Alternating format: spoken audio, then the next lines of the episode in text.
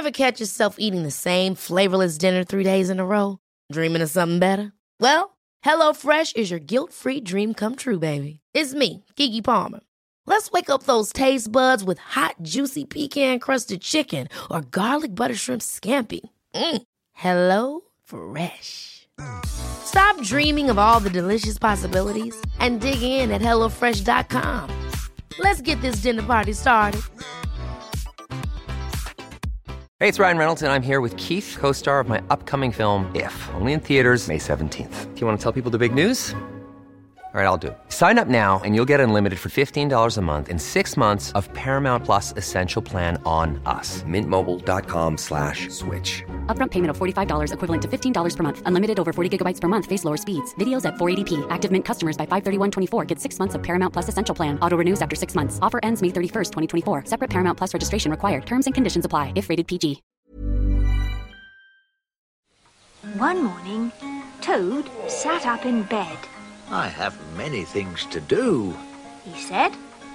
I will write them all down on a list so that I can remember them. Number one, wake up. Number two, eat breakfast. From the Third Coast International Audio Festival in Chicago, I'm Gwen Macsai, and this is Resound. There. Now my day is all written down. Resound is a remix of music, documentaries, found sound, and sound bites we find all over the world. We listen to everything we can get our ears on, then bring you the very best of what we hear. Today, we're bringing you one of our favorite shows from the archives. Number three, get dressed. Number four, go to Frog's house. Given how much the listening landscape has changed, it's nice to be reminded just what a debt of gratitude we owe to those who came before. And this episode in particular is about a topic near and dear to my heart. Enjoy. Look at my list of things to do. Oh, that is very nice. The Ten Commandments, the Ten Most Wanted, the Top Ten, twenty under forty. fifty most beautiful, one hundred best companies, A-list, B-list, V I P list, waiting list, watch list, packing list, punch list, mailing list, grocery list, to-do list, bucket list. Today on Resound, guess what? My list is blowing away. What will I do without my list?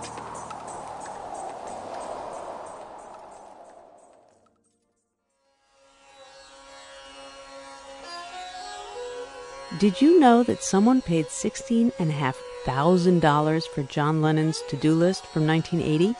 Number one on the list, and I quote, H B O guy coming between three and five.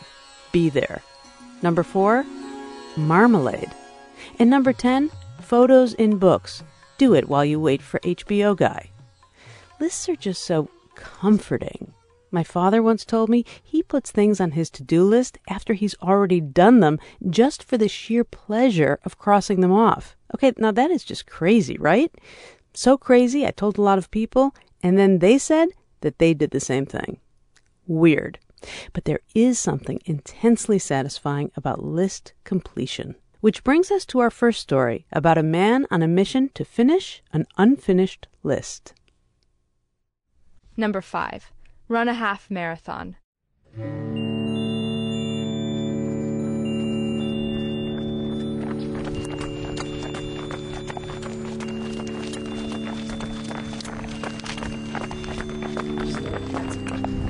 how often do you, do you run? Uh, this past week has been really bad, but usually I try to go at least like three times a week.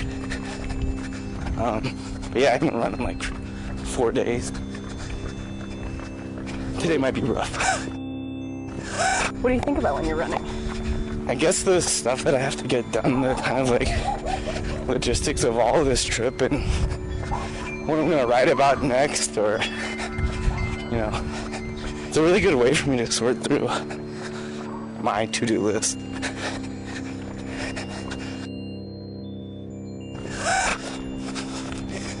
And have you ever been a runner? No. I'm not a runner. This must be love. Yeah, it definitely is love.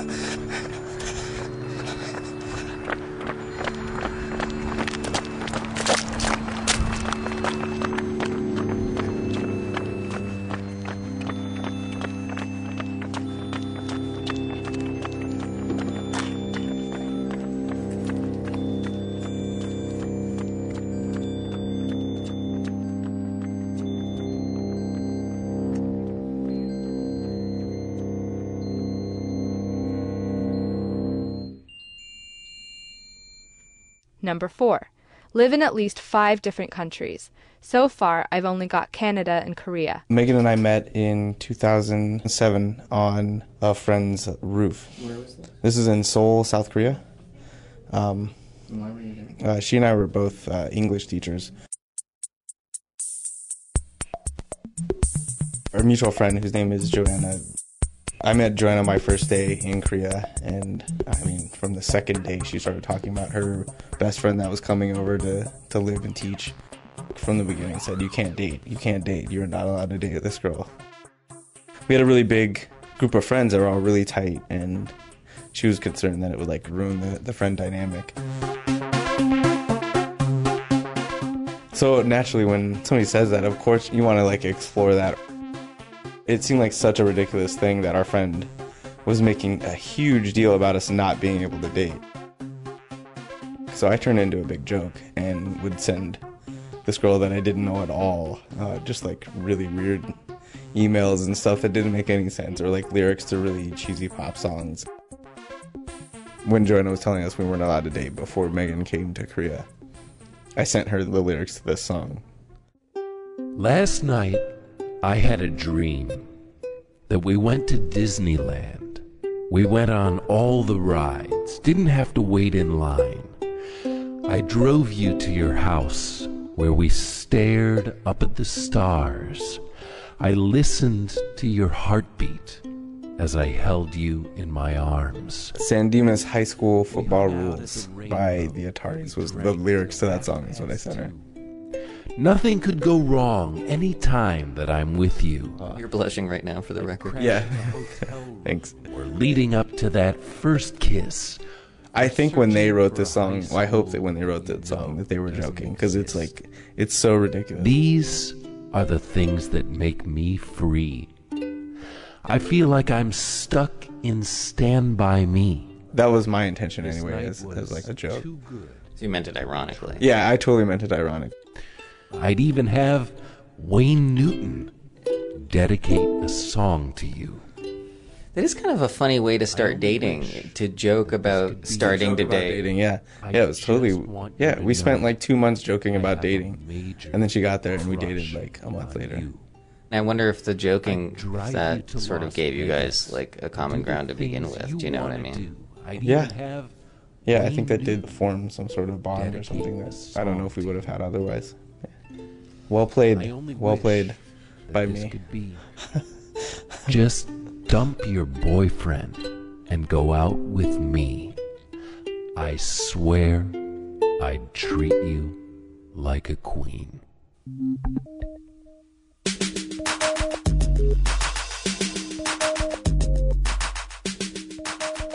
She liked wearing dresses a lot. It's nice to when girls wear dresses. It just sounds dumb, I think. I think it's a different aesthetic when, when we, as opposed to pants. Yeah, yeah, and it's really comfortable and easy. And there's nothing wrong with women wearing jeans. Believe me, I think women look great in jeans. But it, you're not Arnold Schwarzenegger, is what you're saying. No. I, I mean, I saw her pictures and stuff, and I knew that she was pretty. But I don't know. I was definitely like taken aback, and I was definitely intimidated. My friend that was leaving the following day ended up talking to her way more than I did. Like, I did the introduction, and that was about it that night. I couldn't deal with more yet. Yeah, not yet. Not yet. It was too much.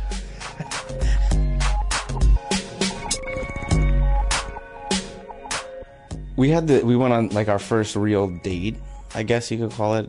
It was still like in a group setting. Um, so, but we we sort of like we split off at the bar, and she and I just split a picture of whatever terrible beer that they serve in Korea. And I don't know. I think after that night, both of us were were fairly certain that we actually we liked each other and wanted it to like be something. Yeah, it was it was really natural. You say that as though she was your first girlfriend, like the the vagaries of nature were at play. I'm I'm just I think I'm largely confused by women, but uh, no, it wasn't. I mean, I've dated other people before, and it it just didn't it didn't feel the same. It didn't feel the same. How did it feel different? I, it just. I don't. I had that like uh oh moment or or whatever you want to call it when we would hang out, and that that to me signaled that, you know, this might be more than just a casual dating relationship. We developed this habit of getting on city buses and just riding it to the end of the line. Um, in Seoul, the transportation is so cheap. You go you go really far outside the city too. So you get to see, like, really interesting, crazy parts of Korea. So we just hop on a bus and ride it to the end. Megan found a brochure for this place called the Eight Wonders of Danyang. They play it up like it's like it's a huge deal. You know, they, they have tons and tons of brochures about this place. It's totally underwhelming. Like, they have... you know, a mystical waterfall, and you get there in the town.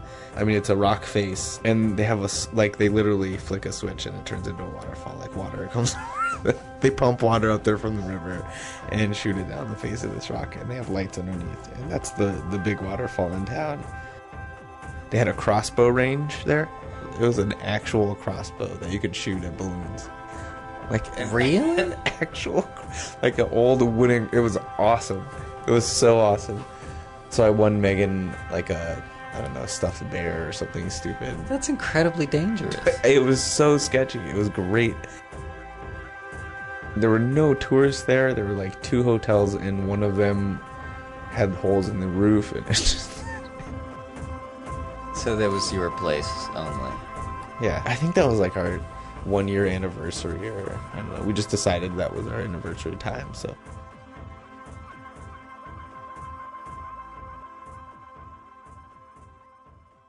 Do you remember the first time you guys exchanged I love yous? Yeah. In the beginning, we had like a little bit of a rough patch, and I think it was overly dramatic on both of our parts back then. She was upset in the background, and I was upset, and I didn't want to talk to anybody. And Joanna called me in. She was like, she just kept telling me that she keeps saying she loves you and stuff. Uh, really? So she told you through Joanna? Yeah. That was the first time. But then, like... twenty minutes later, she actually came over and said it. And I don't know, I was surprised by it. I wasn't uncomfortable with the idea, I was just surprised that she said it before I did, I think. But then I said it, like, a month later, after we went to this Mexican restaurant with a bunch of our friends, and in the cab ride home. I told her, you're really important to me, and I love you. What was the squabble about in the that was happening in the background? I really like movies a lot, so I would download them and just want to watch it right then and not wait for anybody. So I would, like, watch a movie without her. Even, and she didn't really even care about the movie. She just wanted to watch it with me. It was stuff like that that we would fight about. We'd have an argument for, like, five minutes, and then we wouldn't talk for one, and then we'd be fine. You know, just kind of like, gotta get it out. Or... wouldn't talk for one minute. One minute, yeah. Just be quiet, and then... That is the shortest silent treatment I've ever heard. Our fights were really sad. We didn't have, like, epic blowouts where people are, like, throwing stuff.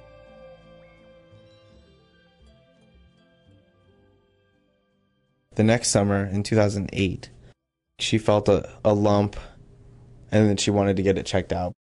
Everybody, of course, is like, oh, don't worry about it, it's not gonna be a big deal. I remember being a little, definitely worried. Um, your mind naturally kind of goes in every direction possible to maybe try and prepare you for all of the outcomes. So yeah, I was definitely scared, but I, I, I really honestly didn't think it would be anything.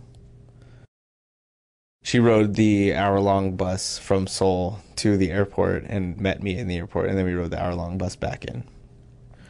She'd already had the biopsy, so we went in to talk to the doctor about, I guess, the results of it. I wasn't being irrational or anything, I didn't think. I, I just, like, I thought that they would tell her it was nothing. I expected that. We sat down in this little office and... Korean doctor. Korean doctor, yeah, yeah. I mean, he didn't speak perfect English, so he didn't want to... I think he didn't want anything to be lost in translation. He wanted to be very... honest and be nice and be comforting, but you know he struggled. So I mean, he just says like, "I you have it's bad. This is not good. You have like a, you know, I yeah." He kind of danced around it for a second and then just said it. You have breast cancer, and he yeah we just. Huh. She immediately went into the, I have to know everything about this mode, so I'm fully prepared for it, and I have control over this. Right that second? or Right that second. It was like a switch. She Her head didn't drop. She was just like instantly, okay, I'm going to deal with this now, and this is how we're going to do it. Yeah. Wow. I, and I was trying to find something to throw through his computer. She wanted some time with the doctor alone to sort of discuss what it meant and, you know, what kind of treatment and how severe it was and all of that. And I just, I just, like, sat in the lobby and, I don't know, went kind of numb, really. And what was going through your head? I don't know how unfair it was or how frustrating it was that that happened to her. And yeah, just how unfair it all was, I think. So after she was done with the doctor, we went downstairs and had to pay for all of, like, the x-rays and all that stuff, and then we left and went and sat outside for a while while she called uh, her parents and I called my parents. What did you say to your parents? I think I just said Megan has breast cancer, and yeah, that was probably it. And do you remember what your parents said? I think they were pretty stunned, and like they they just said like it'll be okay. I was just thinking that we had to leave Korea as soon as possible for treatment and all that, yeah. But yeah, she went back to Petrolia, and I moved back to D C. Wait, so she was in Canada. You weren't even in the same country. No, no. It, yeah, it, it was not easy at all. I had to fly to Detroit and either rent a car or get picked up and then drive across the border and get hassled by the border guards and then drive another half hour to her house. Healthcare in Canada is awesome, and healthcare in the States is really good if you have a job that will pay for your healthcare. And I didn't have that, so she couldn't move here.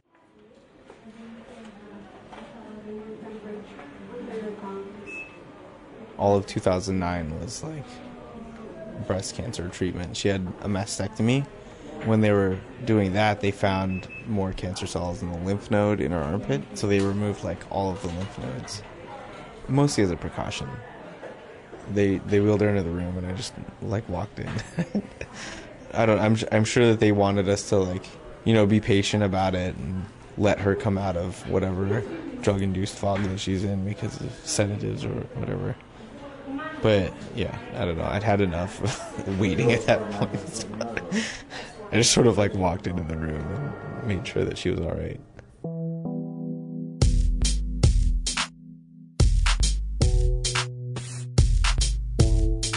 It took probably a month for the surgery to heal, and then they started her on chemo like right away.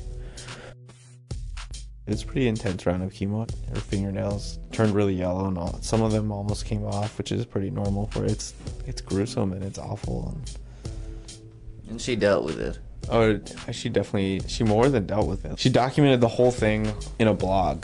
That was just like a really straightforward, honest approach to what happens when you're young and you deal with breast cancer. She couldn't find this on her own. She wanted to put it out there to help other people so other people would get encouragement and insight. So she'd been documenting the whole thing. I mean, put pictures of the scar that she had on her chest, or, you know, what her hair looked like when it had all fallen out, or her fingernails. I think that took a lot of strength to do, and it was really important for her to do that so that somebody else along the way would see it. cancer is awful, and it's especially awful for women because the things that they go through, like they lose all the things that outwardly make them a woman, and it's so unfair. Any woman that goes through breast cancer it, treatment is like a superhero. It's women are held up to this standard where they have to look a certain way and they have to have, you know, long wavy hair and have perfect hourglass figure. Breast cancer treatment just like destroys all of that. It really like tears you down. She was pretty self-sufficient. She oftentimes was comforting me more than I was doing for her, making me feel better about it. Yeah. That's so interesting. I mean, it's like on top of like needing to go through her own emotional gauntlet, she's like sort of navigating you through yours. Yeah. Yeah. But she was that much stronger. Like it wasn't a huge burden to her to take care of people. This thing that you love, this perfect, this perfect thing that you went out and found that is all yours and loves you just as much as you love it is now being dissected and taken apart. It just felt really unfair and sad, and like I feel guilty. Why? I don't, because it didn't happen to me and it happened to her. I don't know. So what happened next? You did the radi- chemotherapy, then radiation? After radiation, she had periodic checkups, and those came back clear.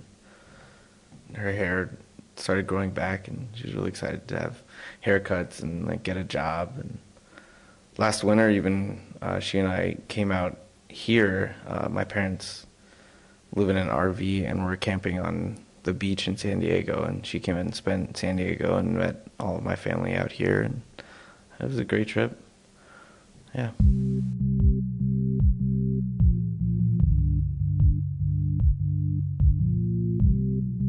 Number seventeen, get married. No pressure, Adam. How did marriage first come up? I'd been thinking about it for a long time. Before or after the diagnosis did you start thinking about it? Probably after, when we moved back. I didn't make very much money, so I couldn't like save. I was just paying bills basically. So I didn't really like have enough money to get her a ring or anything. Although you don't necessarily need a ring in order to get married. No, that's true. But you search your whole life for like the perfect person. You know what I mean? Like your other half. And I found that. I wanted like everything to be perfect for her.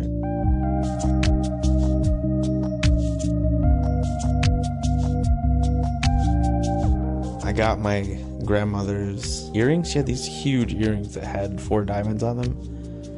And I had them like make that into a just, it was pretty, a pretty hefty ring because they were big earrings. Sort of felt bad about that, but I mean, it looked really awesome. Number twenty-one, go ice skating in the Rideau Canal. We went to Ottawa for the weekend. It's like a big family weekend, you know, go up and hang out and check out Ottawa, and we wanted to go ice skating on the Rideau Canal. So I'd planned to like propose on the canal. I mean, it was this huge, like awesome, perfect romantic thing that I had worked out. And then we get there and it's like fifty degrees and all of the ice had melted. So I didn't want to leave Ottawa without proposing to her.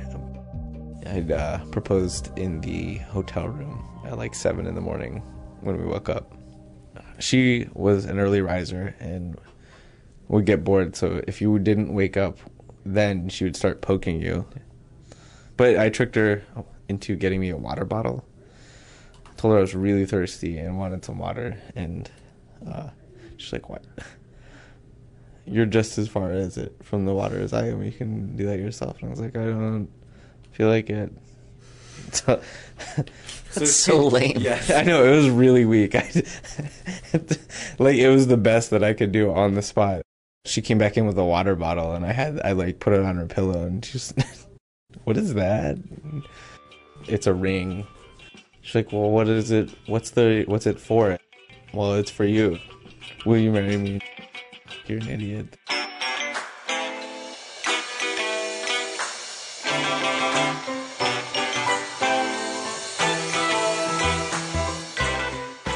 It was not the like smoothest thing ever, but it, I mean that was our relationship was always like me being really goofy and not doing things the way that they're supposed to be done, or, or they just don't work out well, and I look like an idiot, basically. So So you weren't on one knee? On the bed I was. She was standing up, so I was still on one knee, but on the bed, so we were at the same level. The ultimate reason for getting married is that I definitely knew that I wanted to be with her forever. She was, no question, the best thing about me. She brought out things that I didn't know about myself that were really positive and good, and she, like, challenged me to make myself better.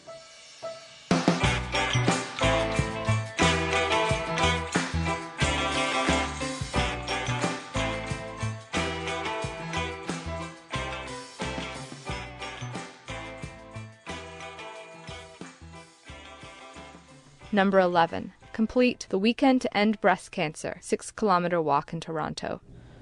In January two thousand ten, she started getting like headaches, really bad headaches, that like just wouldn't wouldn't ever go away.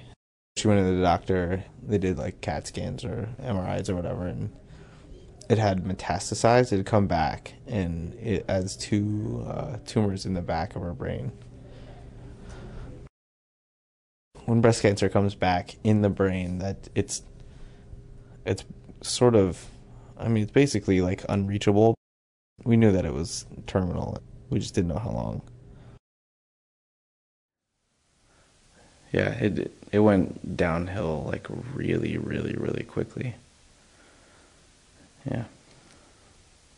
The like the ambulance came and took her to the hospital, and we were there, and the doctor told us what was going on and everything, and gave her the choice of going back home, like making her comfortable enough to go back home, or, like, you know, passing away in the hospital, and she chose the hospital. Why do you think? I think because she didn't want to make it hard on her family to be in the house. She didn't want anything, like, negative associated with her bedroom or, you know, any part of the house. She didn't want her family to feel that. Yeah. To the end, she was taking care of people. The very end. Me and her mom and her dad were in the room with her when she passed away. Was she coherent? Could she talk? Yeah, she wanted to know like how long, and her dad said not long, and she told her mom it was gonna be okay, and then like laid back and was totally comfortable and just like went to sleep. It was, It was weird. It was really strange.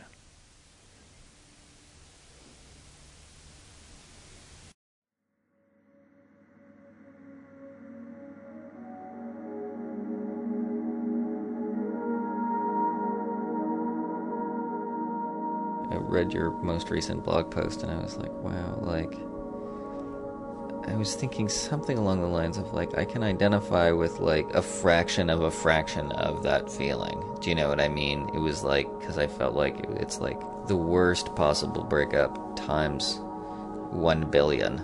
Yeah. I actually thought something similar when I was trying to quantify the feelings or whatever, but this is different. This is very, very...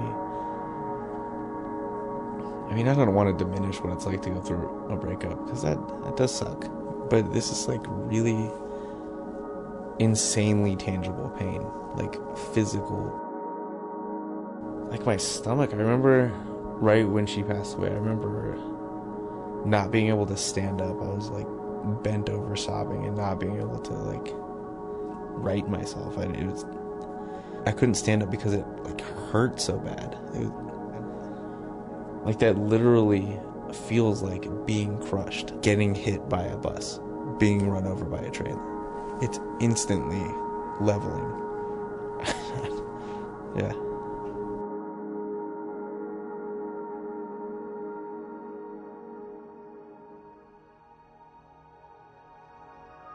Number twenty-six. Travel to India to volunteer with children. I'm in uh, Jaisalmer, which is like the furthest city west you can go before you hit Pakistan. And there's just like cattle and goats and pigs all wandering around town. every couple of weeks, a few guys will come out and round up a whole bunch of pigs, like ten of these pigs, and put them in a net and uh, haul them off to the bigger hotels that are outside the city for the tourists and foreigners ham and bacon in the morning. It sounds like there's people outside pulling the skin off an animal. It's it's the most blood-curdling squeal I've ever heard. I didn't know pigs had it in them. They literally live in the sewer system, the the open thing. They spend all of their time rooting through the sewers. It's uh, it's a, a pretty gross cycle of food, I would think.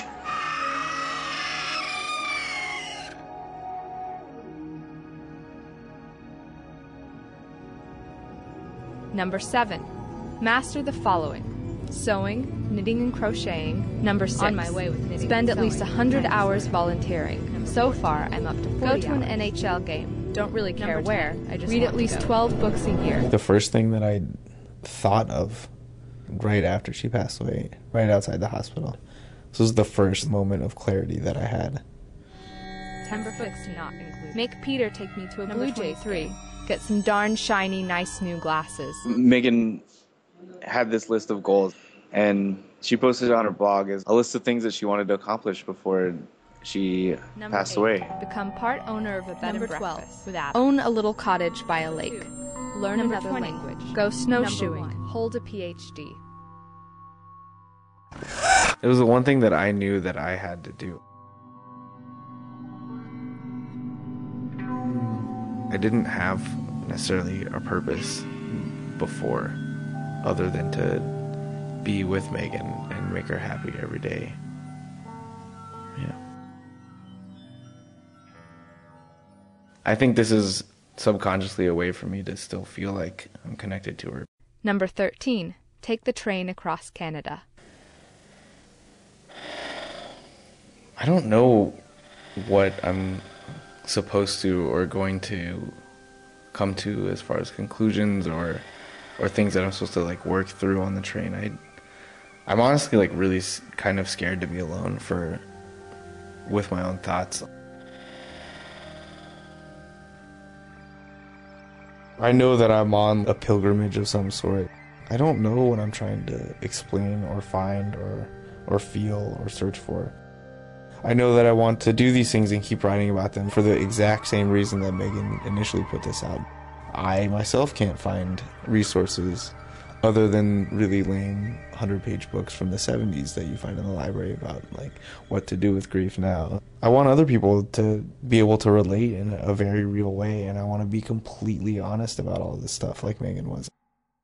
That's the most comforting stuff for me, when people tell me, this is probably the worst thing that'll happen to you. It's not going to get better anytime soon. That does so much more for me than somebody says, time heals all wounds. Or it's just, like, that's so worthless. It's so worthless. I mean, this is like a hard question to ask, but I guess I wonder, maybe this just isn't something that you've thought of yet, but I wonder if doing this, fulfilling the goals on the list and that kind of thing,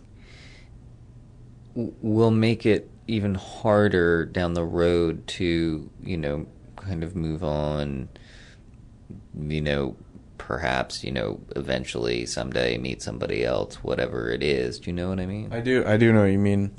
I think, well, I don't think, I know Megan wants me to be happy. I know that she wants me to move on. Uh, she's tried to talk to me about it. And I would have. You mean lately? No, no. she okay. She tried to, to talk to me about it before she passed away, and she would try and like bring it up and be like, you know, I like I, I want you to be happy. Like I don't want you to be upset and go live by yourself in a shack in the woods, you know, and drink yourself to death. Like I know that she wants that for me, but I don't. None of that feels right right now, so I'm not going to do that. Completing her goals, trying to finish these things for her and because of her, and that feels right. So it might make it harder, but I honestly, like, I don't want to look for something better. Like, I don't want to move on. I don't want to feel better about it. I don't want to pretend like this isn't a thing for me anymore. I still want to like feel upset and feel like brokenhearted and yeah.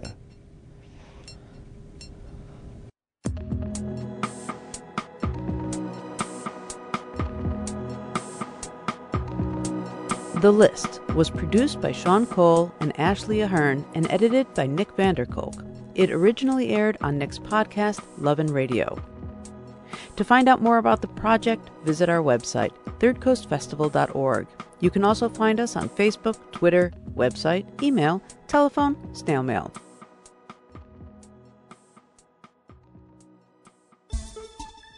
You're listening to a special episode of Resound from the Archives. Coming up after the break, there are diaries that are records of the most important days in our lives. And then there's this diary.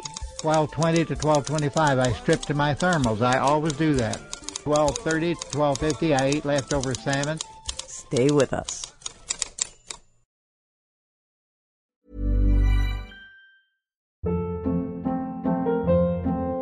Hold up. What was that? Boring. No flavor. That was as bad as those leftovers you ate all week. Kiki Palmer here. And it's time to say hello to something fresh and guilt-free. HelloFresh. Jazz up dinner with pecan-crusted chicken or garlic butter shrimp scampi. Now that's music to my mouth. HelloFresh. Let's get this dinner party started. Discover all the delicious possibilities at hello fresh dot com.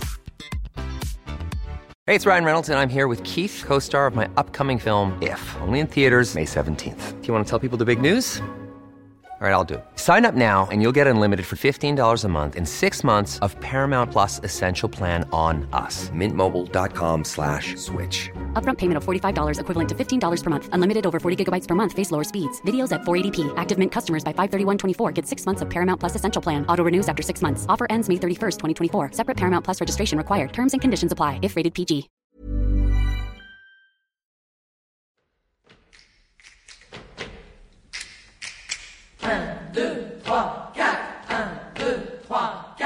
Welcome back to Resound from the Third Coast International Audio Festival in Chicago. I'm Gwen Macsai. At Third Coast, we are constantly listening to podcasts, radio shows, everything we can get our ears on. And of all the stuff we hear, we share the very best with you. Today, we bring you an episode from our archives, back when so much of what we listened to was actually on the radio. And a podcast was just a radio show on the go. Let's get back to the Lists show. There's perhaps no more prolific list writer than Robert Shields. Back in nineteen ninety-four, and back in the day of the typewriter, Shields had already written a thirty-five million word diary, and at the time showed no signs of slowing down. Producer David Isay visited Shields to see the master list maker at work.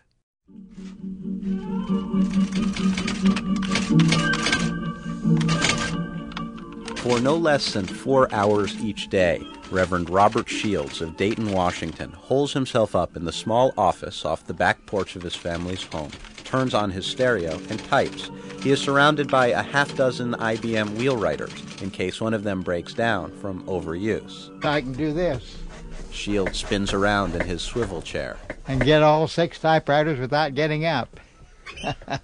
Robert Shields is seventy-five years old. He is a short, round man with an impish grin, decked out in his customary writing garb, navy blue thermal underwear and a white T-shirt. Shields was a minister and high school English teacher in this picturesque Washington town before devoting himself to his journal. My diary is complete. Shields is certainly not exaggerating. Over the past twenty years, he has typed between three and six thousand words each day, keeping a record of everything that happens to him. The entire day is accounted for. I, I don't leave anything out. It started in at midnight and go through the next midnight, and every five minutes is, is accounted for. twelve twenty to twelve twenty-five, I strip to my thermals. I always do that. twelve twenty-five to twelve thirty, I discharge urine. twelve thirty to twelve fifty, I eat leftover salmon, Alaska red salmon by Bumblebee, about seven ounces. Drank ten ounces of orange juice while I read the Oxford Dictionary of Quotations. Robert Shields types his diary in two perfect columns down sheets of eleven by fourteen inch paper, which he eventually binds into ledgers and stores in huge cartons, seventy-five of which are stacked to the ceiling just outside of his office. It's a, an uninhibited diary. It's, it's a tell-all, show-all. It's spontaneous.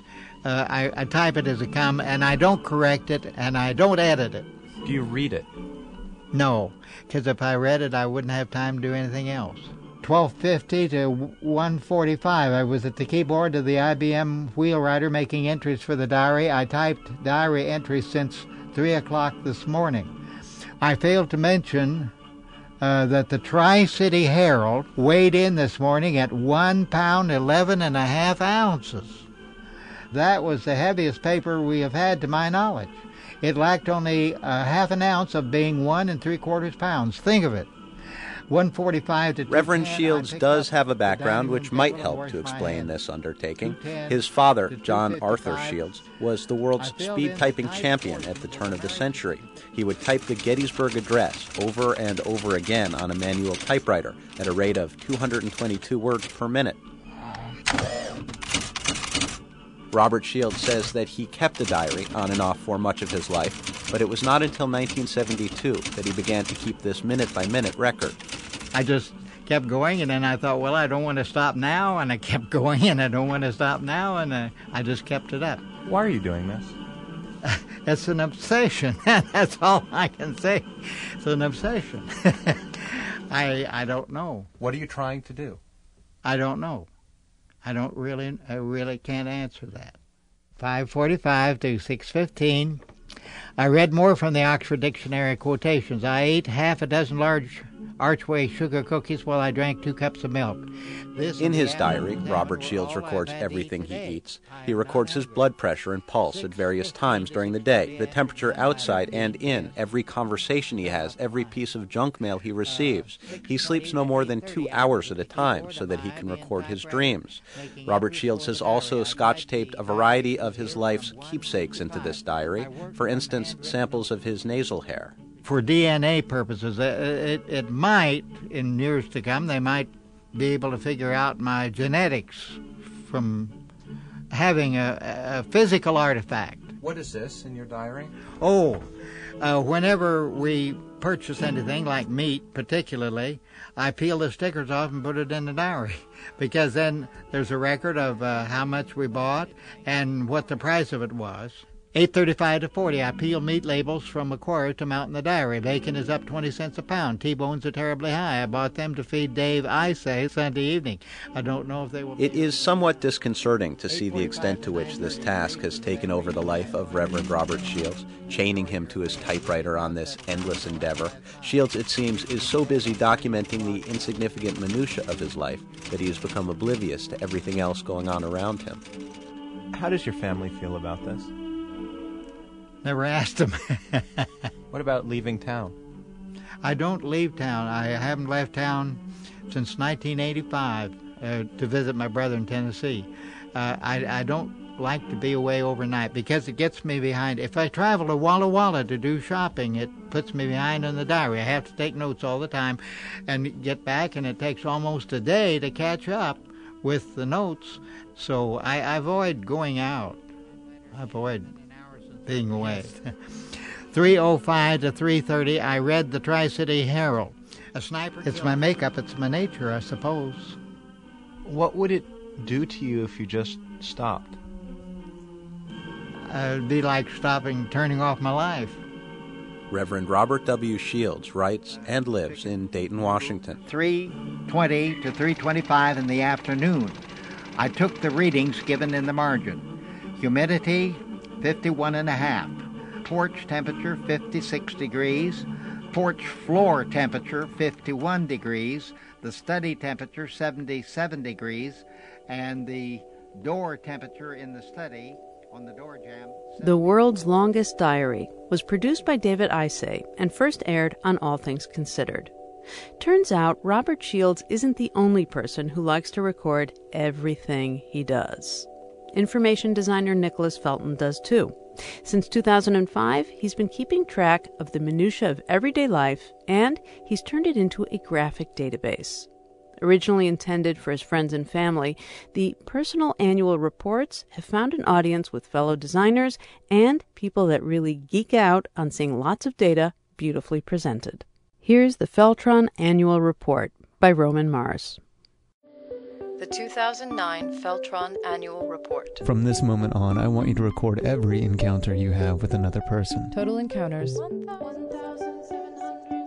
Each mode of transportation.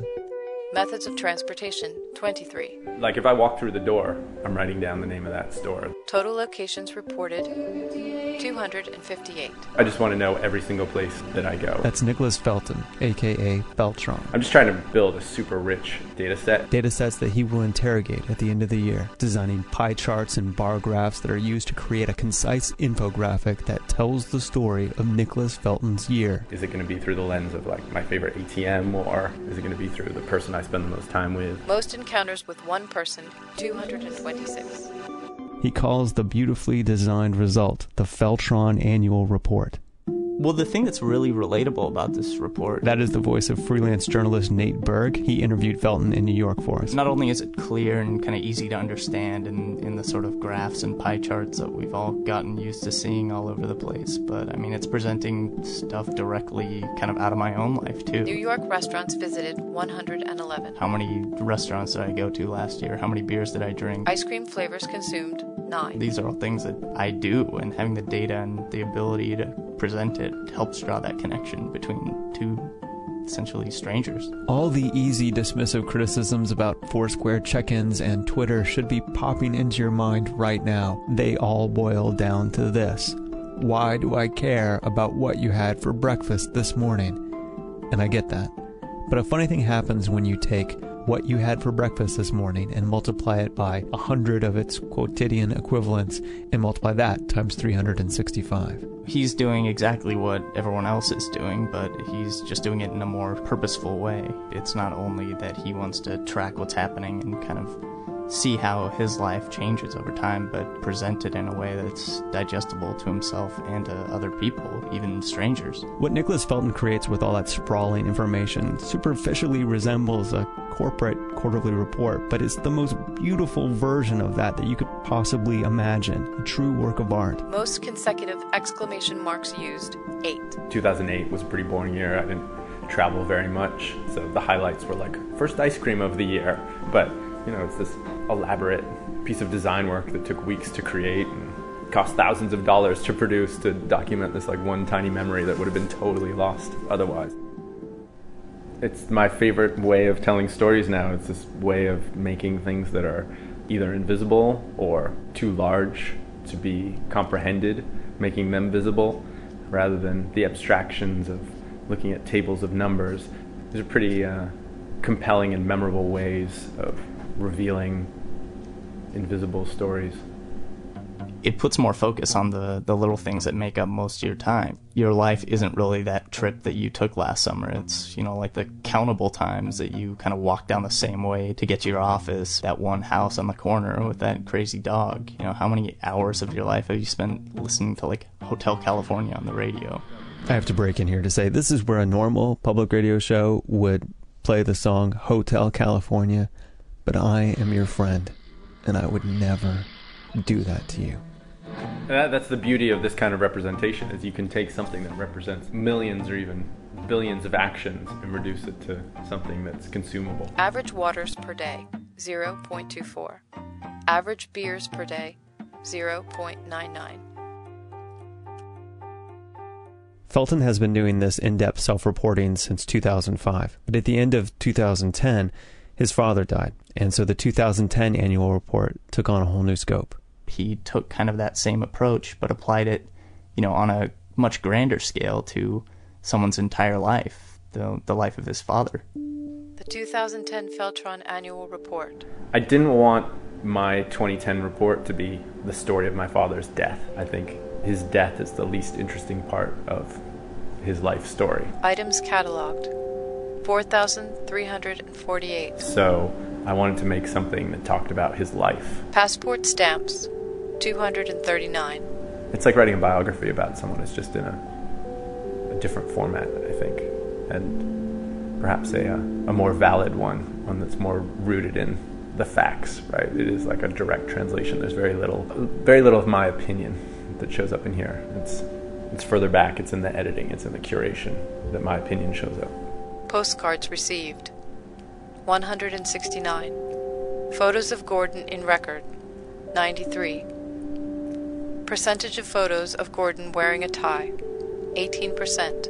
It's his, it's his life story, so it's bookended by his birth and sadly by his death. But um, you know, that's that's one of the things I want to remember about him, and I think is um, part of his story is that's the day he died, and um, that was what the weather was like. Is the next statistic. I'm not trying to be shocking about it, um, but it needs to be in there, and I wanted to have a little repose at the end where you could sort of just um, absorb the, the end of his narrative. Last day, September twelfth, twenty ten. I didn't want to dwell on sickness or um, you know, his spirit fading. I think that's in there. If you look at a lot of the graphs, you can see a decline in, in meals out. It's it's kind of foreshadowed throughout the document that, you know, the spring in his step was diminished in his last few years. My challenge was to try and take that idea of a biography and put it in a new a new form that I hadn't seen before. And you know, you have to give up on not seeing him smile, like not seeing him in motion, not hearing his voice, or you know, listening to one of his jokes. But that's part that's part of the aggregate view. That's part of this um, this grander scope that I was going for. Weather on September twelfth, twenty ten, forty-nine point eight degrees Fahrenheit and overcast. The Feltron Annual Report was produced by Roman Mars with Nate Berg for ninety-nine percent Invisible. Nicholas Felton's last annual report was in twenty fourteen.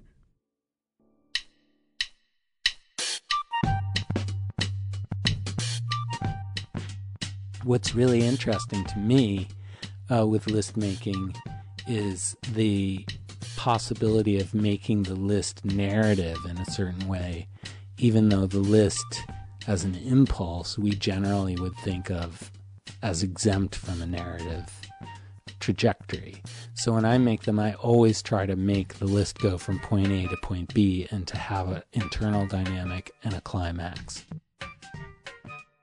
Rick Moody, author of many novels, including The Ice Storm, has always had a love affair with lists, also with sound. And when he puts the two together, something interesting is born. In two thousand six, he participated in our Short Docs Challenge, which invited everyone to produce a short story starting with the sentence, "To begin with, they didn't get along." To begin with, they didn't get along.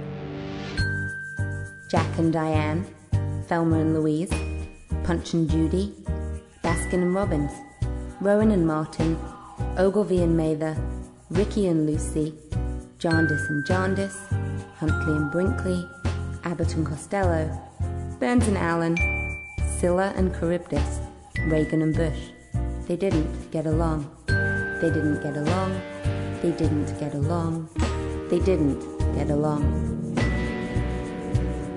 In their middle years, they didn't get along.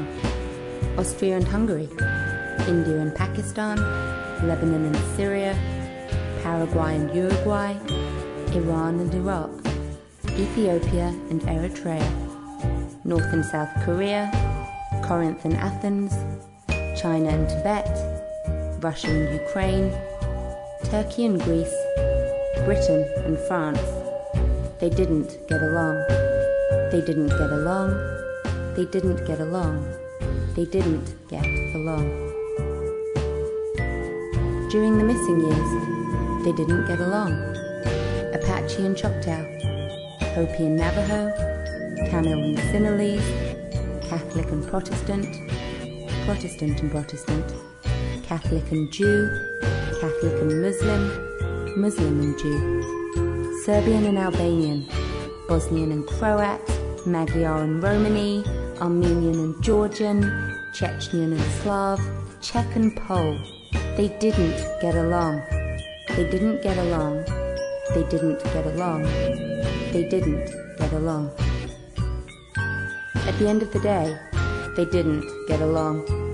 Down and out, sacred and profane, beautiful and damned, first and foremost, shimmy and shake, latest and greatest, state and main, Venus and Mars, thrust and parry, lift and separate, clean and sober, rock and roll, canon and fugue, black and white and yellow and red and tan and indigo and tangerine and fuchsia and mauve. They didn't get along. They Didn't Get Along was produced by Rick Moody and musician Michael Hurst for the two thousand six Short Docs Challenge. To find out more about the challenge and how you can get involved, visit third coast festival dot org.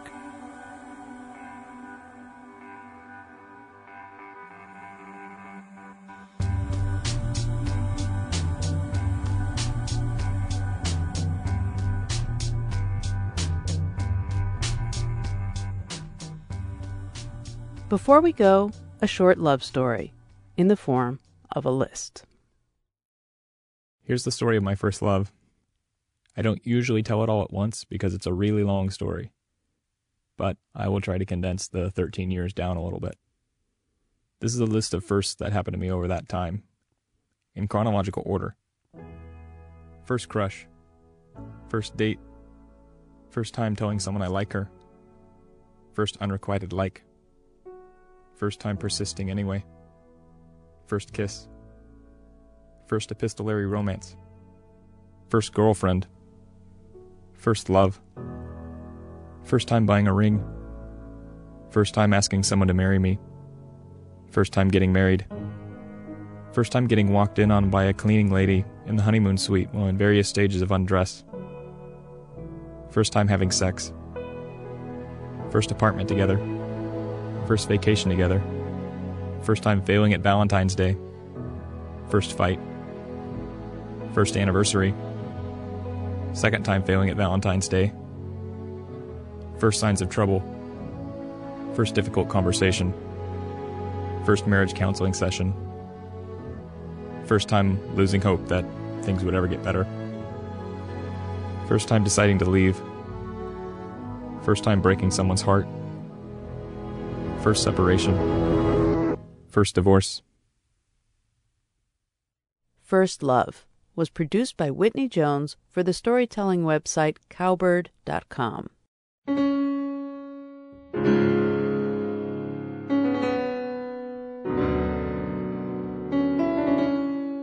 And now we bid you a fond farewell, dear listener. Goodbye. Fare thee well, au revoir, adieu, so long, see you later, ta-ta, tally ho, over and out, but not before we let you know who we are thankful to for supporting us. Music by Liszt. Franz Liszt.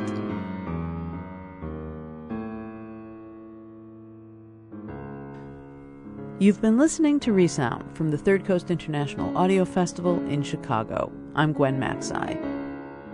The program is produced by Isabel Vasquez and curated by Johanna Zorn and Maya Goldberg-Safer. The Third Coast team also includes Emily Kennedy and Rebecca Silverman.